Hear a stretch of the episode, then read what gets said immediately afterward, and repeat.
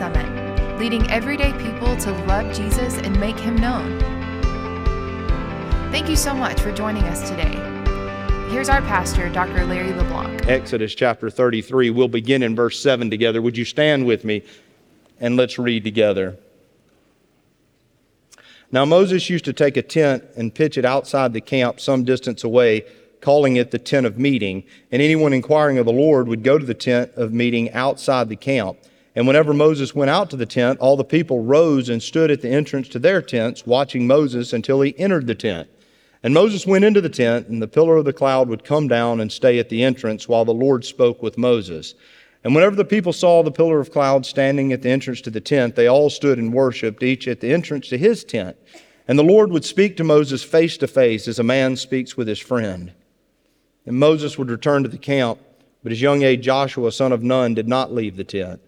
And Moses said to the Lord, You have been telling me, lead these people, but you have not let me know whom you will send with me. You have said, I know you by name, and you have found favor with me. If you are pleased with me, teach me your ways so that I may know you and continue to find favor with you. Remember that this nation is your people. And the Lord replied, My presence will go with you, and I will give you rest. And Moses said to him, If your presence does not go with us, do not send us up from here. How will anyone know that you are pleased with me and with your people unless you go with us? What else will distinguish me and your people from all other people on the face of the earth? And the Lord said to Moses, I will do the very thing you have asked because I am pleased with you and I know you by name. And Moses said, Now, show me your glory. And the Lord said, I will cause all my goodness to pass in front of you, and I will proclaim my name, the Lord, in your presence. I will have mercy on whom I will have mercy, and I will have compassion on whom I will have compassion. But, he said, you cannot see my face, for no one may see me and live. And the Lord said, There is a place near where you may stand on a rock. When my glory passes by, I will put you in the cleft in the rock and cover you with my hand until I have passed by. And then I will remove my hand, and you will see my back, but my face must not be seen. Lord, teach us today what it would take to strengthen our soul. Help us to be a people that strengthen our soul by understanding it's below the waterline, that it's the very root of who we are that matters. That we would build the core of our leadership because we have built up in you a soul that is totally dependent on you. Lord, teach us how to pray today so that our soul would be strong. In Jesus' name, amen. If you ever came to church and you wanted a preacher to have a simple outline, today's your day. Today is your day because there are three prayers and they come straight out of Scripture. In fact, if you don't even want to take notes, you can just write number one and highlight in your Bible today because that is how direct these prayers are, but it is what it is going to take for you to strengthen your soul. And it jumps right off the page because number one, you see it in verses 12 through 13. Moses comes before the Lord and he says, Teach me your ways. Moses says, You've been telling me to lead these people, but you've not let me know whom you will send with me. You've said, I know you by name and have found favor with me, but if you're pleased with me, teach me your ways. There it is again, so that I may know you and continue to find favor with you. When he says, Teach me your ways, obviously, if you went back, it's amazing that this is Moses' prayer because Moses has just spent from Exodus chapter 19 all the way up 40 days on the mountain with God. And what was God doing for 40 days on the mountain? Teaching Moses his ways. He was giving Moses the Ten Commandments. He was giving him the ceremonial law. He was giving an entire outline for what he wanted this nation to be. He was face to face there with Moses in a way that is indescribable how Moses was experiencing the glory of God. And yet some of you would ask that and it may be that you jump to a conclusion. Why would you be praying for the Lord to teach you his ways? Why would you be asking for more of the Lord when you've just experienced all of this. And Moses says, if you want me to lead, then you need to teach me so that I may know you and continue to find favor with you. Can I tell you a secret about people that love Jesus? The people that really love God, the great saints that you've heard their name and the people that history doesn't even have recorded, the people that love Jesus, they want more of Jesus. The people that know Jesus want to know him more. Paul, the apostle, Philippians 3:10, I want to know you more, so much so that I want to share in the fellowship, Paul says, of your crucifixion. Paul says, I just want to know Jesus more. The apostle, Moses, the greatest leader in the Old Testament says, I need to know you more. I need you to teach me more. I, I want you to know today, if you are satisfied in your relationship with God, then you have refused to build below the waterline of your life. You have refused to understand that your soul needs more strengthening. If you've gotten to the point where you said, you know what, I think I'm pretty good, or I think I'm good enough, or I think my relationship with God is where it needs to be, then friends, hear me when I tell you the greatest people that love Jesus and want to know Him are people that understand that they cannot get enough of God. It's the people that say, Well, I think I've read my Bible enough. How have you read your Bible enough? Well, I think I've prayed enough. How have you prayed enough? I think I've worshiped enough. How have you worshiped enough? When you really experience God, when you really taste and see that the Lord is good, isn't that what the psalmist said? Taste and see that the Lord is good. If you've tasted and seen that the Lord is good, then you are not going to be able to say, Oh God, I've had enough of you, but you're going to be at his feet and you're going to say, I want more. And you want me to lead these people, and I want to lead these people. But Moses is making a great point. He simply says, I can't take people where I haven't been. How many leaders today, spiritual leaders and other leaders, need to hear that? You can't take people where you haven't been. And Moses is saying, I, I, I, want you to help me to be better at this. I need your help. I don't only need you to go with me, I need you to show me what it is that you want me to do. Now, if you go back to verses 7 through 11, you notice something. They've had what constitutes a major crisis in Israel. Is that fair to say? I mean, we're worshiping cows. Major crisis. Ten Commandments broken, idolatry, plagues broken out, major crisis. What does Moses do? I find it interesting what he did not do. He did not call a committee meeting. He didn't go visit with a bunch of folks. He didn't go drink coffee with a hundred people. What did he do? It says he went to his tent. Now, what's fascinating about that is everybody knew it was Moses' tent. Everybody knew where it was located. It was outside the camp. And everybody knew when Moses was in the tent to give honor and reverence because there was a holy moment going on because Moses was talking to God. And I'm so impressed by Moses' initial reaction. And I'm, I'm trying to learn from this because he wasn't interested in every leader. Well, let's get all the really big wigs in Israel together and see what they think we ought to do. Forget that. I'm going to Jesus. I'm going to the Lord. I'm going to understand what God wants me to do here, and then I can talk to other people. But before I've been to God, I can't lead until I've gone to Him. And some of us need to hear today that the first place we need to be going if we're going to strengthen our soul is we need to be going to the tent. We need to develop a right connection with the Lord. We need to find new rhythms and we need to find ways in our life where we're connecting with the Lord in a way that we are focusing on the right things before we focus on the big things. Let me say that again. You need to focus on the right things before you try to focus on the big things. Now, here's where I think this applies not only to Moses, but in our lives. They had the promised land in front of them. They're ready to get there. Moses has got to be ready. This guy's 84 years old, about. And he's been promised this land and he's ready to get there. But Moses understands something.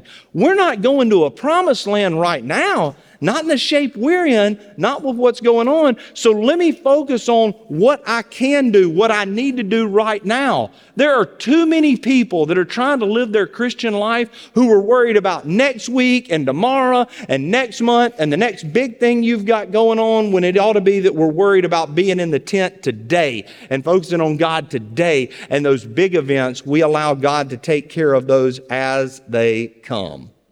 Moses could have easily in this moment been like, I've got way too much to do to fool around in this tent, right? I mean, there's a nation of apostates out there. I, have got teaching to do. I've got meetings to have. I've got to have some leader training. We've got to go through all of this. But Moses said, no, every bit of that can wait. It all can wait. And the reason that it could wait was because Moses understood that he couldn't run on empty all the time. He couldn't run on fumes all the time. You can't run on caffeine all the time. At some point, you have got to fill your spiritual batteries. You've got to be at a place where you understand that burning out doesn't make you a hero. So I've got to evaluate. I've got to evaluate my pace. I've got to evaluate my charge level. You know, yesterday, um, I had the privilege of being with a lot of our students and some of our adults, and we were in Jonestown in the Delta, and it really might have been 187 degrees. Standing over a grill cooking hamburgers, and, and we were out there. Um, and I think I counted that I drank eight bottles of water while I was standing out there. I think I drank eight. I, I may have missed one, or, but I think it was eight. And still at the end of it, still at the end of it, I realized I'm probably dehydrated. I drank eight bottles of water and I still think that I'm, I could probably need a few more. And you know what they tell you? They tell you if you wait till you feel thirsty, you're already dehydrated. Have you heard that? If you feel thirsty, you're already at least partially dehydrated. The problem spiritually is there's a lot of people that are running around dehydrated because we don't do anything on the front end. Now, there's a lot of people that when spiritual crisis hit, oh, we hit our knees and we run to the altar and we pick up a Bible reading plan and we call Christian friends. But I'm telling you, if you want to be prepared for life, you hydrate in the Word of God and in prayer and with the people of God before crisis hits. Because when crisis hits, you're already dehydrated and it's too late and you're unprepared. Because I got to hang out with students and I'm, I, I'm this way too, so I'm not just throwing it at our kids, I'm this way too. Have you ever seen how people freak out when the red line comes up on their phone? Charge level? Charge level, 20%. Lose you got a charger, you got a charger, you got a charger, you got a charger, you got a charger. People running around, acting like, I mean, about, about to lose it. You know, we've got, got to find one here. The, you know, it's 137 degrees outside. It's 214 degrees in the van and the air conditioner's not even on and we're sitting in the van. Come on, come on, come on, come on, come on, charge, charge, charge, charge, charge. It's unbelievable to me. Like it, we, we, we have this like necessity because we know if that thing goes from 16% to zero, we've lost connection, right? God forbid. We've lost connection. And I got tickled because that happened to me. That we were on the way back. I'm not picking on anybody, I'm picking on me. I looked down, my phone said 12%. Chris is driving. I said, Hey, Chris, you got an extra charger? He said, Yeah. And he put it back there. And I'm, I'm charging my phone and I was thinking about you guys and I thought about how funny God's sense of humor is because I plugged my phone in and I looked at it and I really thought, what if we even had partial the passion to be charged spiritually as we did right now? Do you know that since I've been talking about this, that given a room this size, there are at least 15 people that have checked the charge on their phone? Y'all are sneaky.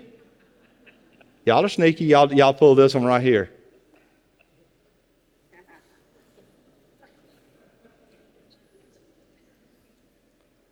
We got to leave. Got to get to a charger. We might need to put some ports in the pews for you guys just to. Uh... But what if we, seriously though, what if we had the same amount of desire to understand we needed to be charged spiritually as we do with electronic devices that are in our life? But instead, most of the time we miss that because it's like we're, we're, we're living in a casino all the time. Now, let me tell you what I mean by that. I know none of you know this. Nobody in here would know what I'm about to tell you. And I'm proud of you for that. But casinos don't have windows. Do you know that? They don't want you to know what time it is. Just keep pulling that lever, right? Block out time. So you just keep going and going and going and going and going, and maybe you look up and all of a sudden you've been in there all night. And I wonder sometimes if it's not a lot like our lives in that it's we've lost all track of time. We're, we're losing casino lives because it's just go, go, go, go, go. Yet we're leaking vessels, vessels that have to be refilled. We've got to have healthy limits on our life. Um, you know, um, every one of you has been driving on the interstate or you've been driving on a highway and, and you've heard that. You know the that I'm talking about? Some of you like, that doesn't ever happen to me. I always stay in the lane. Yes, it has. Every one of you have done that. And you hit that thing and it's like, and why do they do that? Because if you ignore the the next thing you're going to hear is bam, bam, bam, right? You're going into the rails. They put those there so when you hear it, it cues you in hey, I might want to get back on the road. Unfortunately, some of us don't realize that spiritually there are some things, there are some sounds that are going off, some absolute warning signs of, hey, you need to get back and into the tent. You need to get back in a place where God is going to teach you his ways. Um, you know, sometimes, if we're honest, most of us would say that we always feel like we're in a rush or we're in a hurry. We're trying to kind of live at warp speed, and yet we think we can live at warp speed and it not warp our soul. And so out of one side of our mouth, we say we long for simpler lives. How much, how often do we hear that? That's, that's a, become a catchphrase. We want simpler lives. But we're lying. Because everything we do complicates. We just complicate, complicate, complicate. Um, it, it's sort of like um, storage rooms. I, and again, I'm going to pick on myself. I'm not going to mess with any of you. I've got a little storage room on, like in my garage at home. It's small. It's just a, I don't know, I hadn't measured it, but it's not big. But about ever so often, I'll go to get something out of there, and for whatever reason, the door opens to the inside. It doesn't open out. I don't know why the doors are built like I think it ought to open out, but it opens in. Well, there's a problem with that because every time I go to open the door, you have to open the door and then you put your left right shoulder onto the door and you lean into the door. And there's nothing wrong with the hinges. It's because there's so much junk in there, you have to push it to the side to get into the room. And so I'll think, you know what? I'm going to clean out the storage room. And so we get out, pull everything out of the storage room, throw a whole bunch of stuff away, hang hooks on the storage room, fold stuff, get it all right, look in the storage room. Man, this looks right.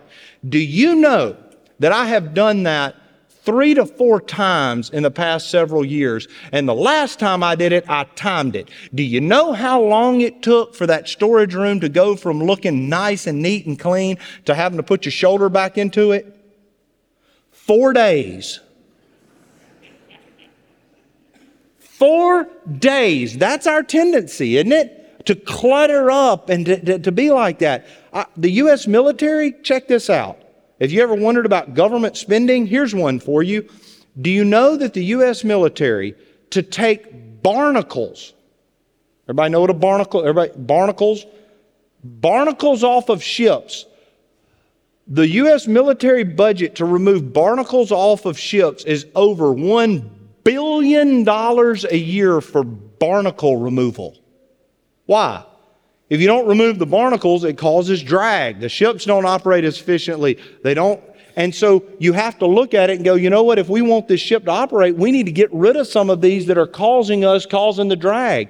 I wonder sometimes if we wouldn't do well every now and then to just stop and say, all right, it's the beginning of the school year. It's a new year. I'm going to sit down and I'm going to evaluate my life. I'm going to look at the storage room of my heart. I'm going to look at how the barnacles are weighing me down. And there are some things that if I'm going to serve the Lord that need to be cleaned out, done differently, rescheduled, gotten rid of in my life because I realize that I am not as soul strong as I want to be. I need the Lord Lord to teach me his ways. Number two. Number two. Look at verse 14. This is powerful.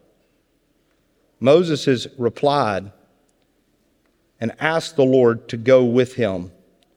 Verse 14 and 15.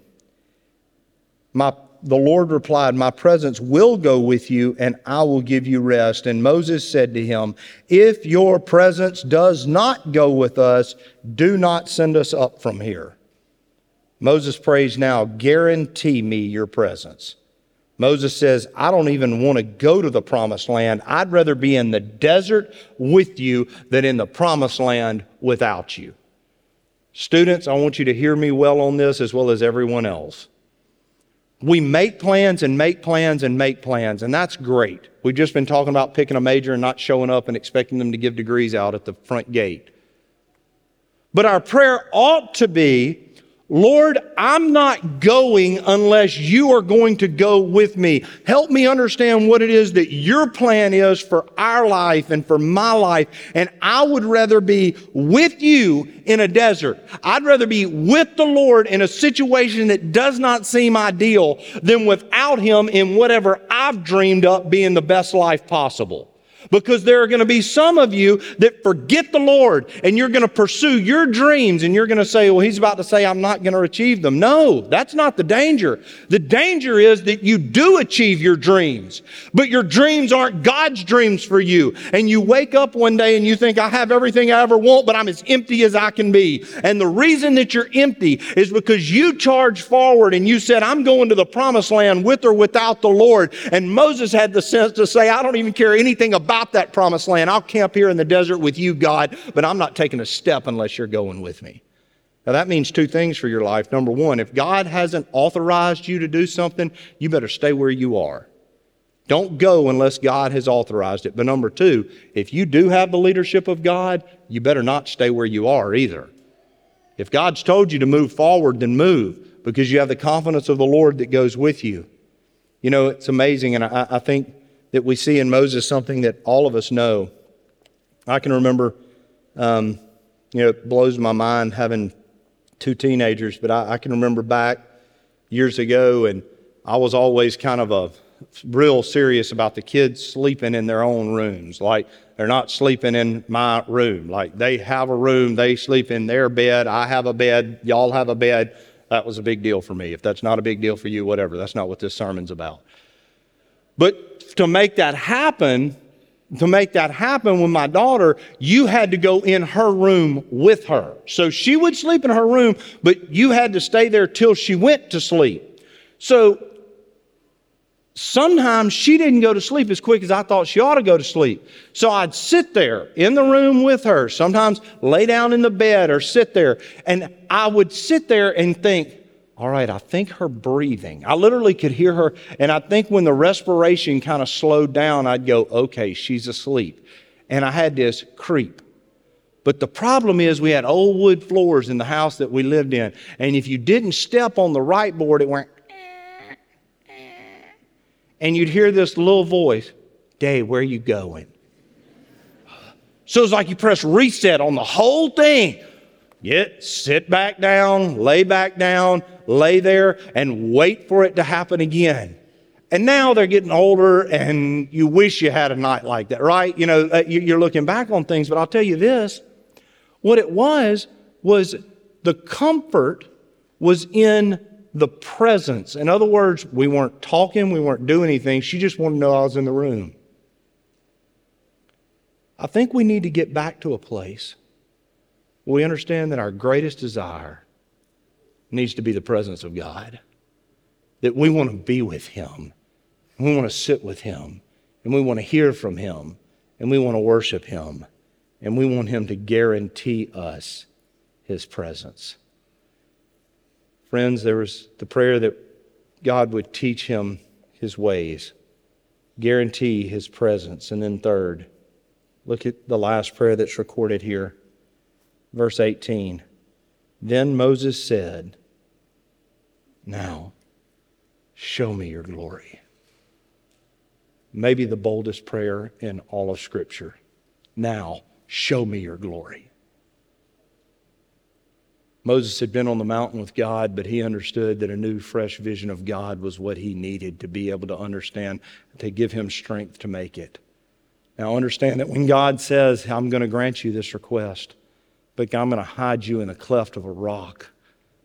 And I'm going to cover you with my hand because you can't see my face.